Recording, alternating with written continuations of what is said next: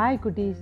நான் உங்கள் அம்மம்மா பேசுகிறேன் இன்றைக்கி பழமொழி தீட்டின மரத்தில் கூர்ப்பாக்குறது அதாவது ஒருத்தர்கிட்ட உதவி பெற்றுட்டு நல்லா வளர்ந்துட்டு அவங்களுக்கே திருப்பி நம்ம பிரச்சனை கொடுக்கறது துன்புறுத்துகிற செயலுக்கு தான் தீட்டின மரத்தில் கூர்ப்பாய்க்கிறது சில பசங்க அம்மா அப்பாவையே எதிர்த்து பேசுவாங்க. அதெல்லாம் பண்ணக்கூடாது. ஒரு பண்டிதர் ஒருத்தர் இருந்தார். அவர் வந்து அவருக்கு நிகர் யாருமே இல்லைன்னு கர்வம் பயங்கரமாக படிக்காதவங்கள கண்டா அந்த ஆளுக்கு அறவே பிடிக்காது.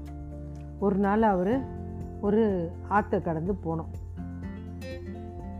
பரிசல் ஓட்டுறதை தவிர வேறு வழி இல்லை. பரிசலில் தான் போய் ஆகணும்.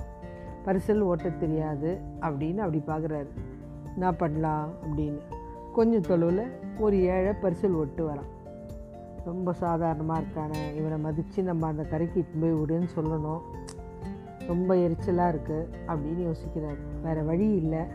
சரி டேய் இங்கே வா அப்படின்னு கூப்பிட்றாரு. ஐயா சொல்லுங்கள் சாமி.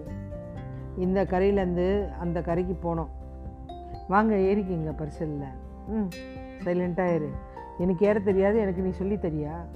இல்லை எஜமா. ஏறி உக்காந்துக்குங்க. ஏறி உட்காடுறாரு அருவறுப்பாக உட்காந்துட்டு இதெல்லாம் தொடச்சி விடு அப்படின்னு தொடச்சிட்டு அந்த இடத்துல உட்காந்துக்கிறாரு என்ன நீ வேத கீதம் எதனா படிச்சிருக்கியா? அப்படின்னு கேட்குறாரு அப்படின்னா என்ன சாமி? எனக்கு அதெல்லாம் தெரியாது சாமி.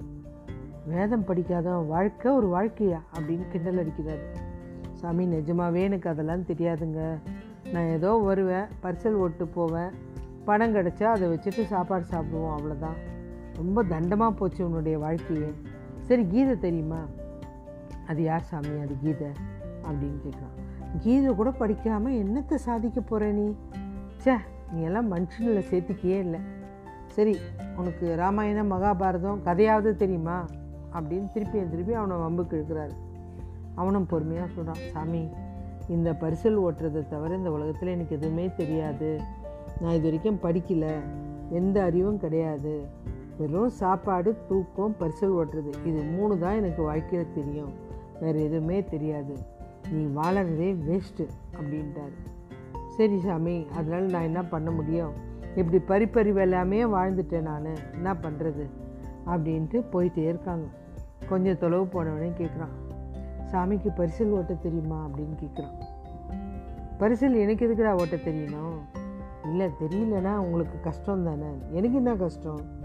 சரி நீந்து நீச்சல் அடிக்க தெரியுமா சாமி? நீச்சல் நான் ஏன்டா கற்றுக்கணும் தண்ணியில் கண்ணியில் விழுந்துட்டா நான் எதுக்கு விழ போகிறேன் நீ எடுத்துகிட்டு போய் அடுத்த கரையில் விட போகிறேன் நான் அங்கேருந்து போக போகிறேன் அப்படின்னா.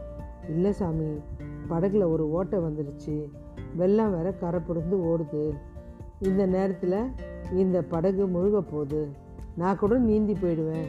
நீங்கள் என்ன பண்ண போகிறீங்க அப்படின்னு கேட்குறான் ஐயோ அப்படின்றாரு.